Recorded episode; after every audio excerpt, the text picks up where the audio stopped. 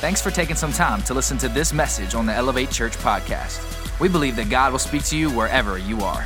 Now, let's prepare our hearts and hear what God has for us today. We're wrapping up a series called Gains. And the reason why we're talking about gains is I believe it's the word that God has given me for our church in this year. I just believe that, that 2020 was a heck of a year and that some things were taken away from us by the enemy that God wants to restore and that God wants to bring back. That we're gonna gain new ground this year. I'm believing it for your family.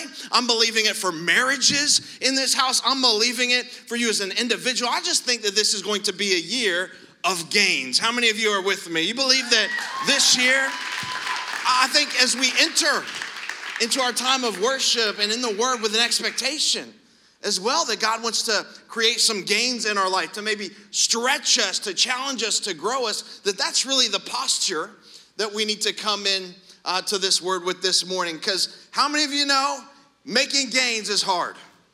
It's hard, isn't it? It's not easy. In fact, I'll, I'll say this I think there's a price that you have to pay to make some gains.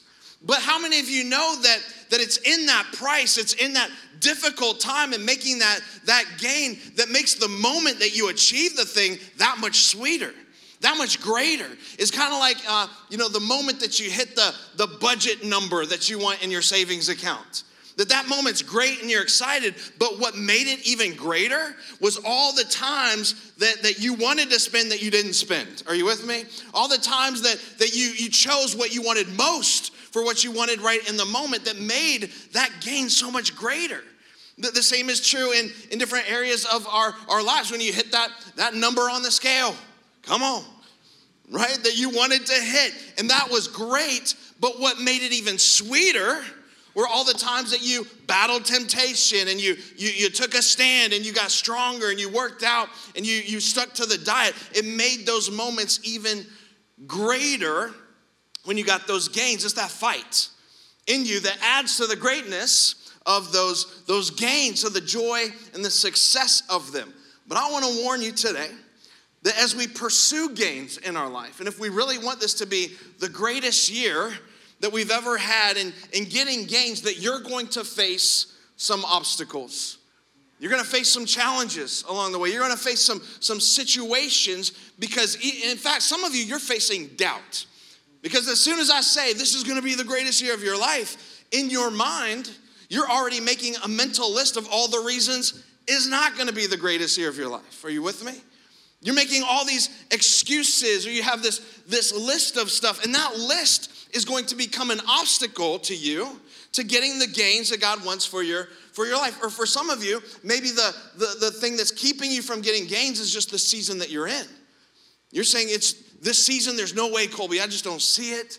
Like it's difficult on my family right now with the school and kids and career and sicknesses. This is just not going to be a season of gains. Or maybe, maybe it's history. That, that the history that you've had is, is, is a blocker to you getting the gains that you want. How many of you know that history can be a great teacher? Experience and history is a, a great teacher on one hand, but on the other hand, it's not so good because sometimes history is a liar. And just because things used to be one way doesn't mean they have to be that way over and over again. Are you with me? Like it can be different, it doesn't have to be the same. I'm just saying, some of us, we have these things that will block us from getting the gains that we want in our life. But I propose that the greatest obstacle that stands in your way of getting the gains that you want and what God wants for you is, are you ready for it? It's you. It's you. You could be the greatest obstacle to experiencing great gains. Because how many of you know we are great at self sabotage, are we not? And we're so good at, at, creating these obstacles. Let me, let me give you an example. Maybe it was a fitness goal that you wanted to hit. And then one day you walk into the house, and on the counter is a fresh batch of brownies. You smell them? Just out of the oven, just, just, I'm not saying this happened in our house this week. Two days ago it did. I made the brownies, by the way, I made them. And they were just, just out of the oven. And how many, they were like, they were crispy around the edges, but not quite cooked in the middle. Come on, that's when brownies are good, right? When they're hard around the edges, but it's still a little soft in the middle. I'm preaching right now. And it's, they're just when they're good. And then you go up and you and you take one, you know, because you want to practice some self-control. However, you know you're coming back for the other half of that pan. Stop kidding yourself.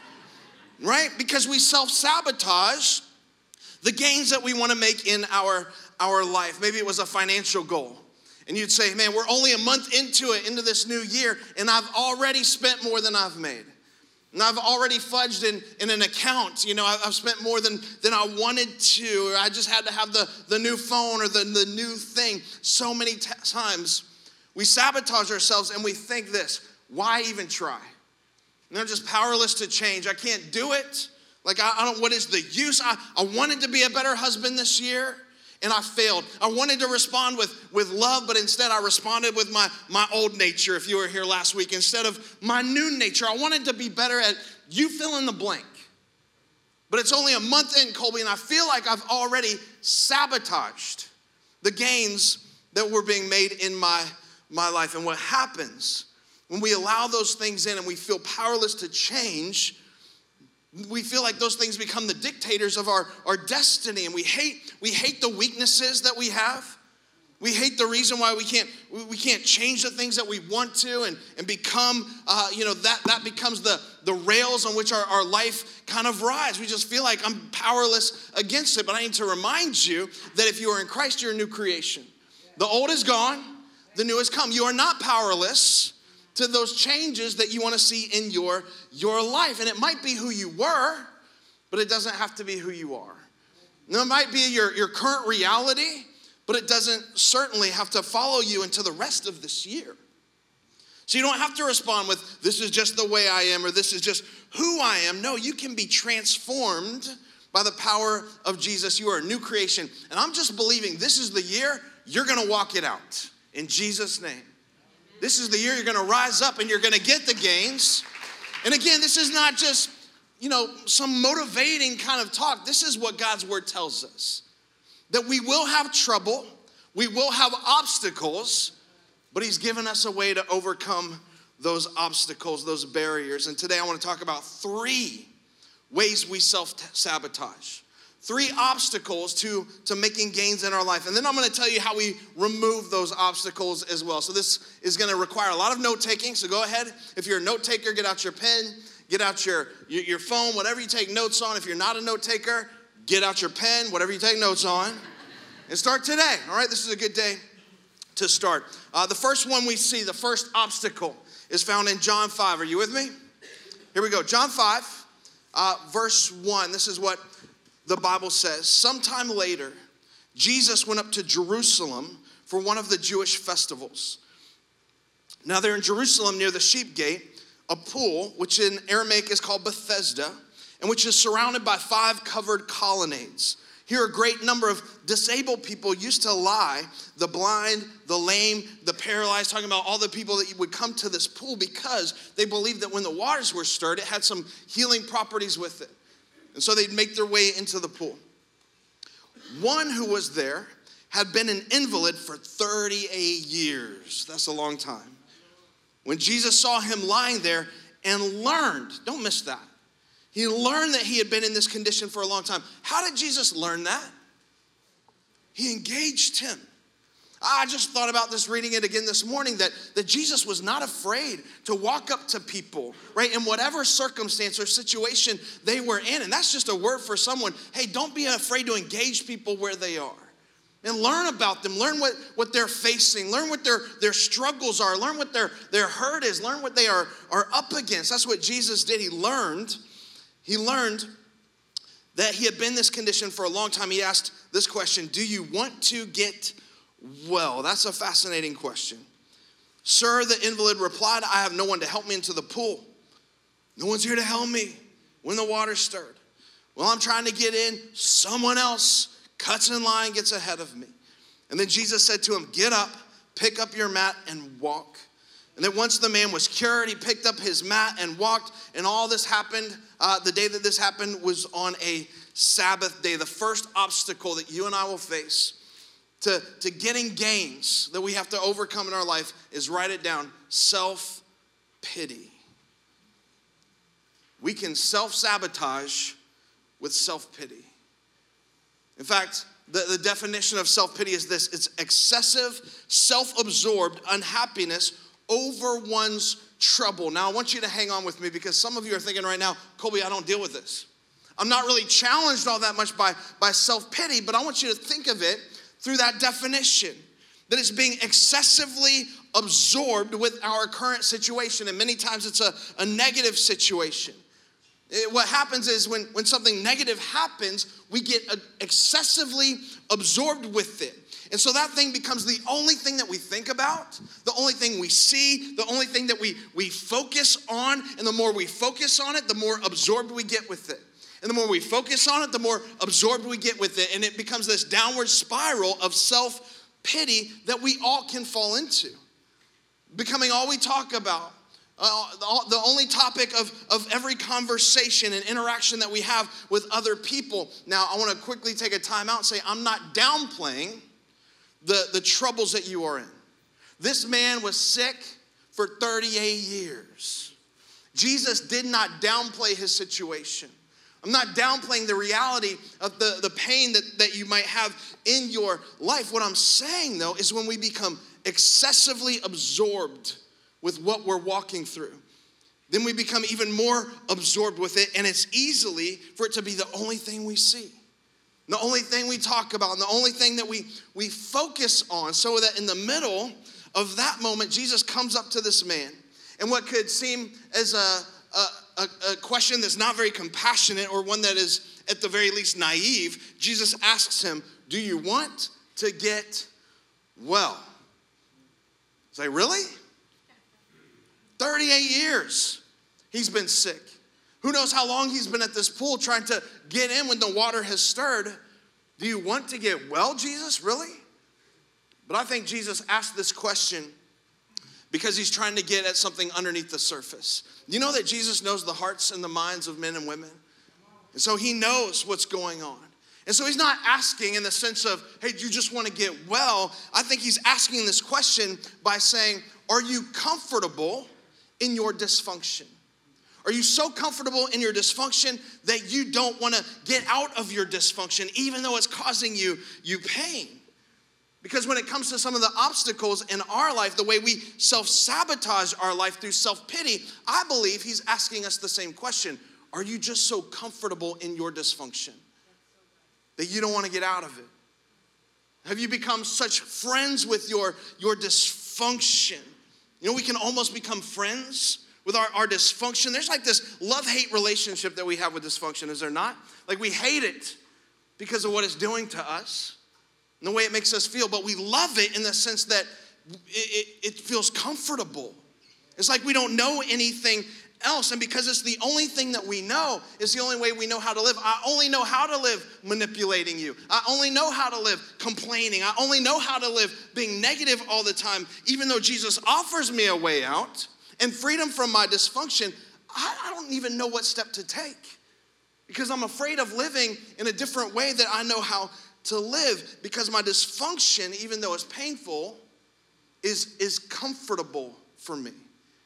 And so I think Jesus asks us the same question when it comes to the obstacle of self pity Are you so comfortable with your dysfunction? And then he says, he says, really? Like, are you just, are you really? Do you want to get well? Really? I think it's a fair question. Which is why some of us, we never get into healthy relationships. Like, you hear about it. You like to come to church on the weekend. We talk about groups, we talk about crash course, and you think, you know, I'll never take that next step because we're afraid that a healthy relationship might call us to a higher place might call us to, to elevate the way that we are, are living, call us to a greater place. And that possibility of discomfort keeps us in our dysfunction.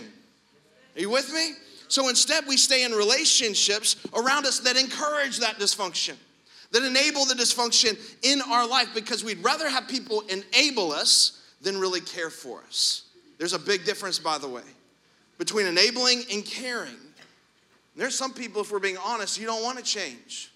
You like complaining about everything. You like being negative all the time, criticizing anyone and everyone, so you don't put yourself around people that will challenge that garbage in your life. that will challenge that, that frame of mind. Instead, you put yourself around people that enable it. And again, there's a big difference between enabling and caring. Caring for you is saying, I see so much greater potential in you than the life that you're living right now. I see so much more in you than this, than this self-pity kind of mindset that you're in. Caring for you says, hey, hey, stop treating your husband like trash and honor him like the man of God that he should be and that God wants him to be. If you would start honoring him, and the pushback is, well, he's not honorable. Well, if you would just honor him now, the way that you know God wants him to be, then watch him rise to that level of expectation that you have for him. And at the very least, know that he's a child of God and that God's grace covers his life. So knock it off. That's caring for people, by the way. Caring for people saying, hey, stop sleeping with your boyfriend or girlfriend. Stop trying to get the benefits of marriage without the commitment of marriage. Oh, it's quiet today. Woo! I didn't know this was to be a space maker message. You know what a space maker is? There's to be more space next week. there is a big difference between caring and enabling. Can I tell you something? Caring is not always comfortable. It does not always feel good to care, but we need to, to care. And it, we self sabotage with self pity. And so we only put ourselves around people that are comfortable with this, their dysfunction. Hey, you're comfortable with your dysfunction, so it makes me comfortable with my dysfunction. We can just kind of team up and be dysfunctional together. So, how do we get out of that? How do we overcome self pity in our life? And, and again, I'm, I'm not trying to point the finger, but we're all in this at some level. You realize that, right? Like, we all have those moments where those Eeyore moments where we're like, woe is me. Life's just terrible. Why do I have to? Like, I'm not, I think we all experience this at different levels. So, how do we overcome it? It's found in one word, write it down appreciation. You could say gratitude. Appreciation. Listen to what 1 Thessalonians 5:18 says. It says, "Give thanks in all circumstances." For this is God's will for you in Christ Jesus. Sometimes people will ask Colby, I don't know what God's will for my life is. I don't know what God's will for my life is. Can I tell you? I know at least one thing, and that's appreciation, is to give thanks in all circumstances. Now, this doesn't say that we give thanks for all circumstances, because maybe you've heard that preached before. And that's incorrect uh, kind of version of the text because some people have said, hey, you know, well, if you're walking through hell, then you need to give thanks for God for going through that hell. That's not what this text is saying. This text is saying, give thanks in all circumstances, for this is God's will for you in Christ Jesus. His will is not that you give thanks for it, is that you give, give thanks in all circumstances. Not that you would thank God for walking through hell, but that you would find his light in the middle of that darkness. Are you with me? Like we give thanks for, for in all circumstances, not for. So Paul's saying that when you're faced with these horrible situations, fight the pull of self-pity with appreciation. Fight the, the, the downward spiral, spiral of self-pity with giving thanks to God. And maybe you're here today and you're like, Colby, I have, you don't know what I'm going through. Like, I have no reason to be thankful. Can we start with the fact that there's breath in your lungs and there's blood pumping through your heart, that you're alive, that you're at least here? I don't know what condition you're here in, but can you just start there? God, thank you for this day. God, thank you for a new life. Thank you that your mercy is new every morning. God, thank you that you give me wisdom. God, thank you for the confidence that I have in Jesus. We, we start there. That's called, by the way, giving a thank offering to God. In fact, in Psalm 50, look at it. This is what it says. Um, and when you start doing this, by the way, it'll start fighting against that pool of self pity. It says, The sacrifice that honors me is a what? Is a thankful heart. So when you just say, God, thank you, just thank you. Man, you should make that a practice of your life. Just thank you, God. Thank you, God. A thank offering, the sacrifice that honors me is a thankful heart. And then he says, Obey me, and I, your God, will show you my power to save. I don't, don't miss this. He's saying that when we do something, that, that's something that we do in return, it enables God, it allows God to do something back. Now, I know some people are like, well, there's nothing that our God can't do. In fact, there's a song, Colby, that says, There's nothing that our God can't do. And I love the song. It's a great song. I'm not against the song. And this is merely semantics, what I'm talking about right now. But there are some things that God can't do. God cannot act against his nature.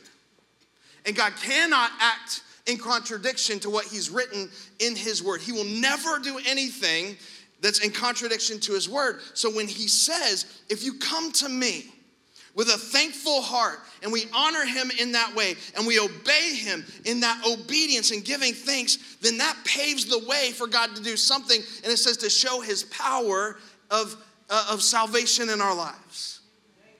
When we're thanking God, when we're obedient, it shows his power to save. So he's saying, whenever you're in the middle of a situation that's a great challenge to you, if you'll just give thanks, then God will show up in power in your life. If you'll give him thanks, a thankful heart, You'll show appreciation. It prepares the way. It like it prepares a pathway for God's salvation in your life. And that's such a good promise. So the next time you're facing a situation where you feel discouraged, or you feel um, maybe someone's been disloyal, you feel like going down the woe is me kind of trail, you feel like, you know, having self-pity in your, your life, if you will just hold your head up high, if you will just, you know, square your shoulders, you know, hold your chest out, and if you'll just give God thanks, thank you, God, that I'm alive. Thank you that you never leave me or forsake me. Thank you that you're a friend that sticks closer than a brother. Thank you that you have a plan and purpose for my life. Thank you, God, that you hear me when I call. Thank you, God, if you'll just thank Him. Then it says that's like a, uh, according to Psalm 50 23, you're, you're getting a runway ready for the salvation of God to land in your life. How good is that? According to this, when you give God thanks, it's like you're turning on the, the lights to the runway and the 747 of the Lord. Actually, don't encourage that behavior. Is going to land in your life. And if we would just give God thanks, give God thanks, and you fight self pity with appreciation. Well, Colby, that's hard. Getting gains isn't easy. It's hard. It takes it takes work, but I'm, I'm really going through it right now. You don't even know. This guy was sick for 38 years. And not once did Jesus downplay his sickness or his pain, what he was going through. He simply wanted to get to the core of the issue. And he said, Do you really want to get well? Do you really want this? And look at it, the man gave him an excuse, did he not? Well, every time I can't get down there. I heard a preacher once say that if he really wanted to get healed that bad, he would have at least scooched to the edge. Hey, some of you, you are desperate for God to move in your life. And it could be He's just waiting for you to scooch. Maybe you need to scooch a little. In fact, you know what scooching might look like for you? Giving thanks, giving appreciation to all that God has done in your life. Here's the next one. You ready? Number two 1 Samuel 18, we find two guys, and I, we're going to be jumping around a little bit, so kind of stick with me. We find two guys Saul, who is the current king of the nation of Israel, and David, who is going to be king one day of the nation of Israel. Right now, David's just a warrior. In fact, he is a harp player and a warrior. That's dope, right? I mean, that's cool. You don't see that very often. But this is what happens in 1 Samuel 18 6. It says this When the victorious Israelite army was returning home after David had killed the Philistine, who he's talking about is Goliath, women from all the towns of Israel came out to meet King Saul. They sang and danced for joy with tambourines and cymbals, and this was their song. They started singing, Saul has killed thousands. Who's the current king, Saul? And David tens of thousands. So David, he's getting a little more props than Saul is. this made Saul, verse 8, very angry. What's this? He said. God is giving us a little bit of, of insight into his internal dialogue. How many of you know that you have an internal dialogue? You start talking to yourself, and you can start talking some crazy things to yourself. Look what Saul said. What's this? He said. They credit David with ten thousands, and me with only thousands. Next, they'll be making him their king. Verse 9. So from that time on, Saul kept a what? He kept a jealous eye on David. Here's the second obstacle jealousy. Write that down. We self sabotage with jealousy.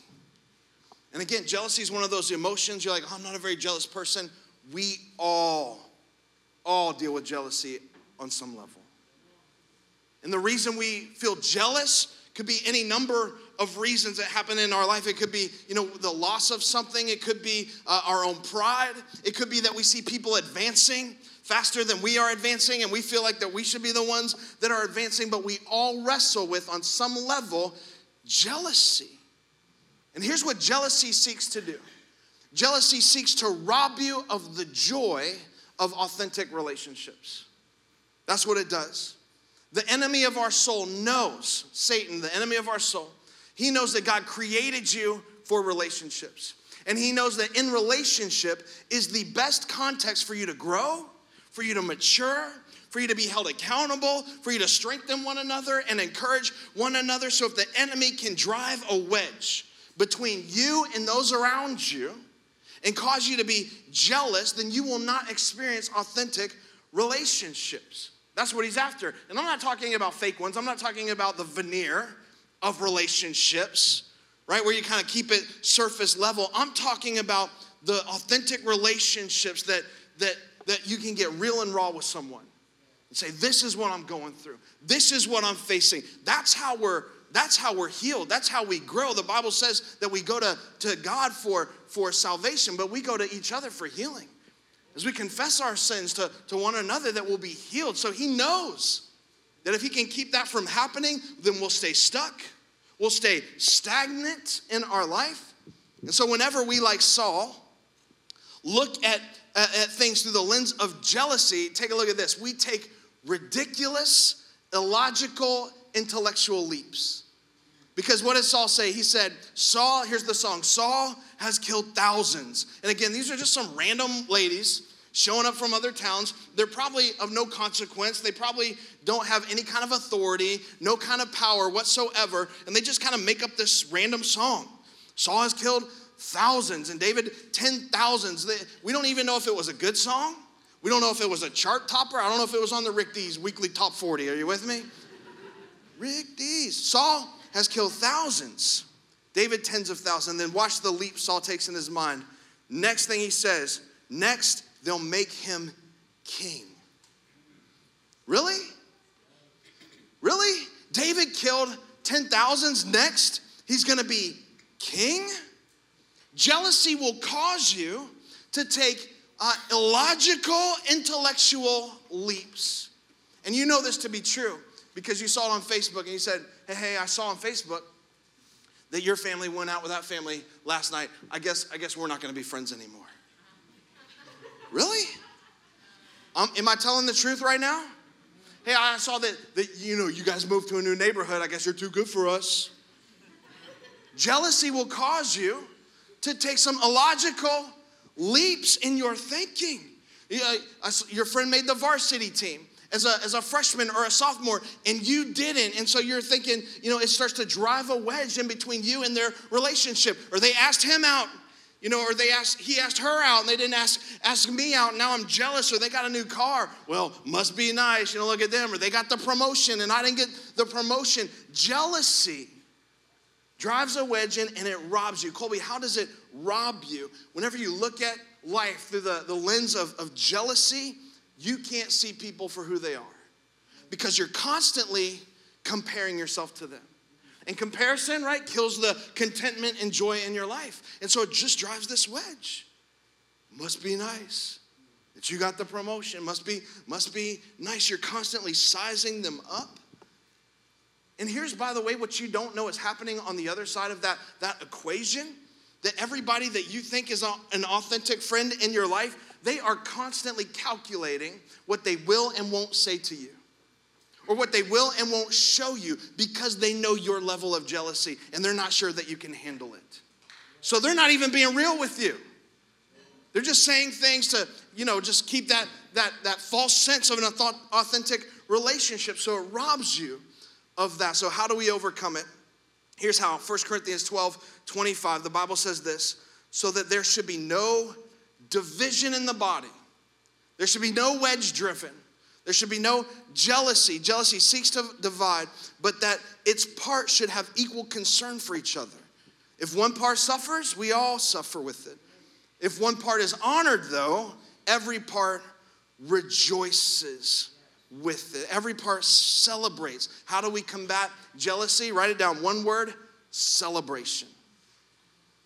And I celebrate the goodness of God in the people's lives around me. That's how I overcome the obstacle of jealousy. So when they make the varsity squad, instead of me saying, You made the varsity team, and I'm just on JV, you big jerk, I say, Man, congratulations, you worked so hard for that. Man, you were the you were the best player for it. Man, way to go. I'm so so proud of you when they get the promotion and you didn't right? It, it, it, may sting a little bit. It may not, might not be fair in your eyes, but come on, how many of you parents said, hey, you know, fair is a place you go to ride rides. You know, fair is not a real thing. That's what we tell our kids. It might not be fair in your eyes, but it really doesn't matter at this point because they have the promotion and you don't. And you can choose in that moment, I'm going to be jealous and allow that to rob the joy of having an authentic relationship with that person and be the obstacle that keeps me from getting the gains in my life. Or I can decide, I'm gonna celebrate with you. Man, I wanna be a celebrator. Congratulations. Way to get that promotion. Man, I'm so excited for you. Or you can decide I'm gonna be jealous. I saw on Facebook you went to Disney again. Must be nice. You know, I've decided whenever somebody, you know, ends a sentence with to me with like, must be nice, in a passive aggressive kind of way, I'm just gonna respond by saying, it wasn't nice. It was awesome. Are you with me? Like when they say, you know, you got a got a new car, must be nice. No, it's amazing. I see you're going to Cancun with the family, must be nice. No, Presque Isle is nice. Cancun is amazing, right? That's how I'm gonna respond from now on. But jealousy, jealousy. And here's the deal. This might not be the, the best spiritual advice I've ever given you. Um, but sometimes you got to fake it till you make it. And it really is not bad spiritual advice because choices lead, feelings follow. And you have to choose. Am I in this moment gonna, gonna get robbed of an authentic relationship with someone through jealousy, or am I gonna be someone who celebrates? Because what did it say? When one part is honored, every part rejoices together. And can I tell you, you can't truly rejoice over the goodness of God in someone else's life and be jealous about it at the same time. It is an impossibility. Celebration, celebration is the weapon that we have that kills jealousy in our life and enables us to overcome that obstacle. Let me give you one more, one more, maybe maybe two more. You guys good? I don't know why I asked because I'm gonna do it anyway. Judges chapter six. Come on, flip over. We see a guy named Gideon. And he's hiding. And the reason why he's hiding is because there's a group of Midianites that are attacking uh, the nation of Israel. And so he's terrified, he's afraid. And let's pick this up in Judges chapter 6, verse 12. The Lord appears to him, uh, and the angel says, The Lord is with you, mighty warrior, which is funny that he calls him a mighty warrior because he's hiding right now. He's threshing wheat in a place that doesn't have any wind because he's afraid that he'll be seen and caught. And so, uh, that moment, you know, he's not acting like a mighty warrior, he's acting more like a pansy. But the angel says, Mighty warrior, God is with you. Mighty warrior, because that's how he sees you. How many of you are grateful that God doesn't just see you as you are right now, but he sees you as he created you? Like, did you, are you grateful for that? That God doesn't see all the mistakes, all the mess ups, all the ways we get it wrong, but God sees the, the potential inside of us. He doesn't just call us based on our current behavior.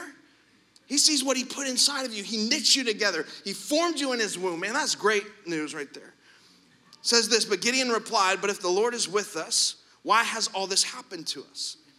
Where all the wonders our ancestors told us about when they said, Didn't the Lord bring us out of Egypt? But now the Lord has abandoned us and, I've, and given us to the hand of Midian. Verse 14 The Lord turned to him and said, Go in the strength that you have. I love that. For some of you, you have more strength inside of you than you know. God's given you strength. I know things are challenging, I know things are tough right now, but you have more strength in Christ than you know. Um, and save Israel out of Midian's hand? Am I not sending you? But Gideon replied, How can I save Israel? My clan is the weakest in Manasseh, and I am the least in my family. The Lord answered, I will be with you, and you will strike down all of the Midianites. The implication is together. Like, I'm gonna be with you, and together we're gonna take care of the Midianites. But here's what Gideon said He said, I'm the weakest of the weak. He said, I'm the runt of the, the runts of the entire nation. But here's what he really was saying underneath all that I can't do what you're calling me to do. In other words, he's saying, I don't feel like I am enough. Third obstacle that we all face insecurity. Insecurity says, I'm not enough, fill in the blank. I'm not good enough. I'm not smart enough. I'm not skinny enough. I'm not, I'm not, you know, I'm not enough. I'm not a good enough parent. You fill in the blank. You said, I'm not enough blank. And what happens is we have this recording on replay in our mind that says, I'm not enough, I'm, I'm not enough over and over and over. And those voices that tell us we're not enough come from all different places, by the way, giving us insecurity. Maybe it's come from a parent in your past, someone who constantly told you you were not enough, that you could never live up to their expectation. Maybe it was your own experience and your own failure that is on repeat in your life, constantly reminding you that you're, you're not enough. It could be the voice of experience, but it's insecurity. And if insecurity is the loudest voice in your, your mind, then it's to stand in the way of you experiencing all that God has for you. So, how do we overcome it? Write the word down saturation. You know what it means to saturate something? To soak it, immerse it, where nothing else can get in it. By the way, it's just completely saturated. I submit that we overcome insecurity when we saturate our mind with God's voice and with His thinking about who we are. And we do that through His, His Word. We started out this series in a book, Romans 12, chapter of a book. And so I think it's fitting that we, we end it with it. Romans 12, 2 says, Do not conform to the patterns of this world, but be transformed by the renewing of your mind. So, how do we quiet the voices of insecurity, the voices of doubt, and the voices that say that we are not enough? We do it by transforming our mind. How do we transform this right here? It, it, we do it through the renewing of it. How do we renew it? By understanding what God's word has to say. By constantly filling our, our heart and our mind, soaking it, saturating it with the identity that we have according to God's word. It says, Don't be conformed any longer to the, the patterns. Some of you have gotten into a bad pattern.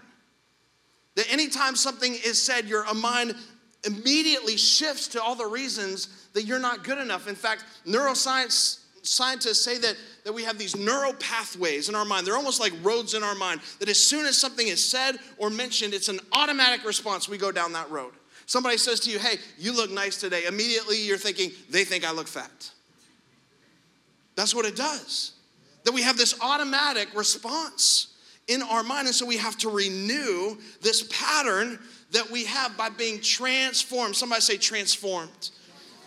We said week one, transformed is, is the word morph or metamorphosis. It's the same thing that happens when a, a caterpillar goes into a cocoon, right, and comes out a butterfly.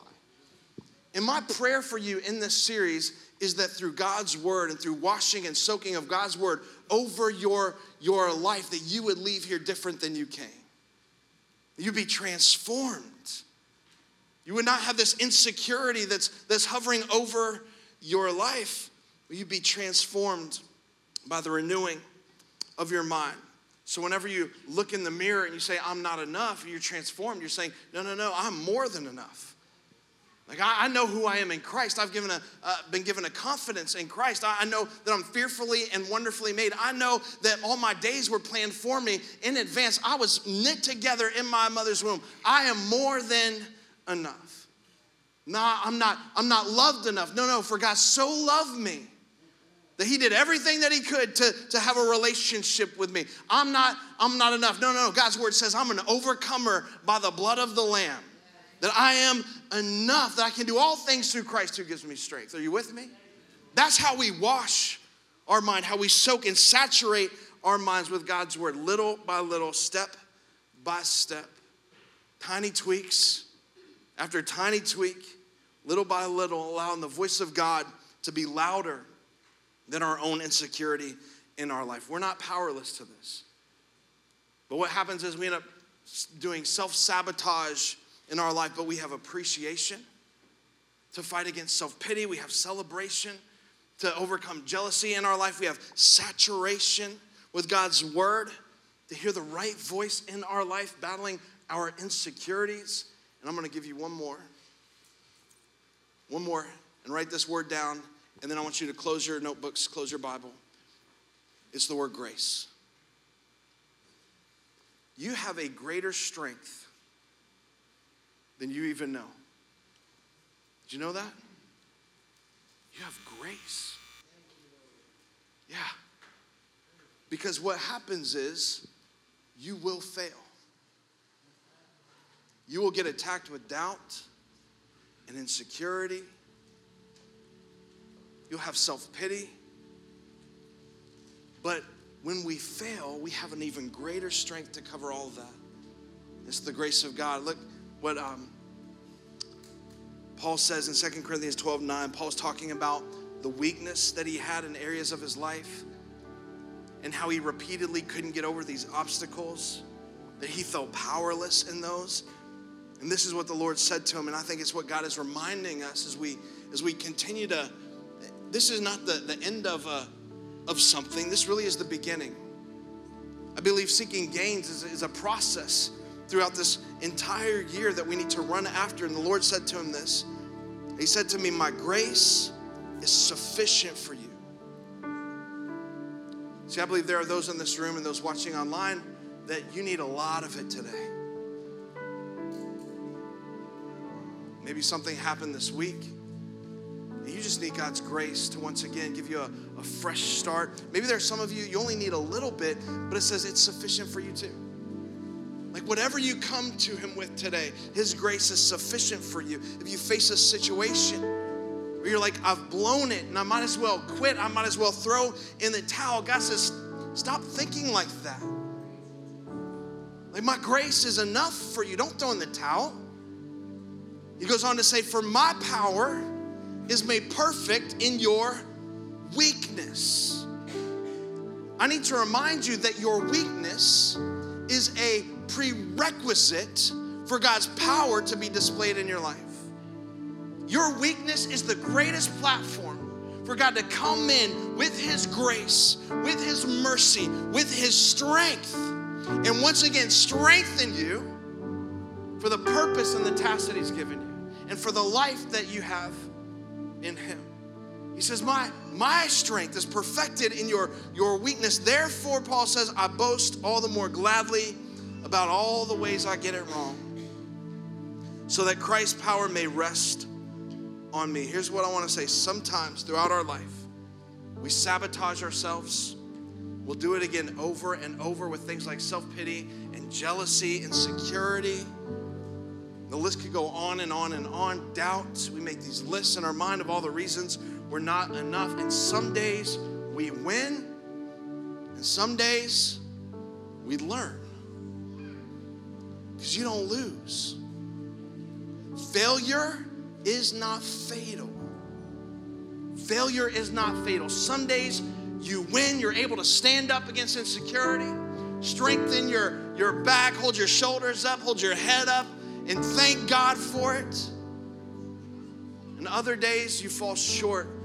But either way, God's grace is sufficient for you, covers you. Come on, that's good news today. Would you stand to your feet? Come on, everybody, stand up across this room. God, we just pray right now that you would, through your word, God, meet us here in this moment and give us that grace that cannot be calculated, this, this unmerited, undeserved grace that we know we are, are failures, God. But it's your grace, God, that is given to us freely that covers our mistakes, that covers our sin. It's a free gift, and we can't do anything to earn it. We can't work hard enough. We can't come to church enough. We can't go to enough small groups. We cannot sing enough. It is a free gift that we desperately need, God. When we fail, we need your grace. And when we succeed, God, we know it's only by your grace. And so, God, we just once again say thank you for the grace that you've given us that covers our mistakes, our failures. And I'm praying right now for those in this room and online that you've never received the free gift of grace offered through Jesus' sacrifice on the cross. The Bible says you can't work hard enough for it, you can't earn it. It is a free gift that, that covers our sin in our life. And maybe that's why you're here today or you're watching online to receive that free gift of grace. We can do that through prayer. Let me lead you in a prayer right now. Wherever you are, you can say this in your heart. You can say it out loud. In fact, in this church today, let's help those out. Let's give them confidence as they surrender and accept that free gift. So let's just repeat this together. Just repeat after me Jesus, today. Come on, Jesus, today. I thank you for your grace. I need your grace. Forgive me for all the ways that I fall short. Thank you for your sacrifice. I confess you as Lord and as Savior. In Jesus' name, amen. Come on, church, celebrate with those today. Thanks for checking out this week's message on the Elevate Church podcast, and we hope you really enjoyed it. If you made a decision to follow Jesus, congratulations. Welcome to the family. We would love to know about it, so please let us know by going to elevatechurch.com slash yes. There will be some practical resources that will help you as you start this journey. If you want to support the mission and vision of Elevate Church to help people far from God reach their full potential in Christ, go to elevatechurch.com slash give. We'll see you soon. Have a great week.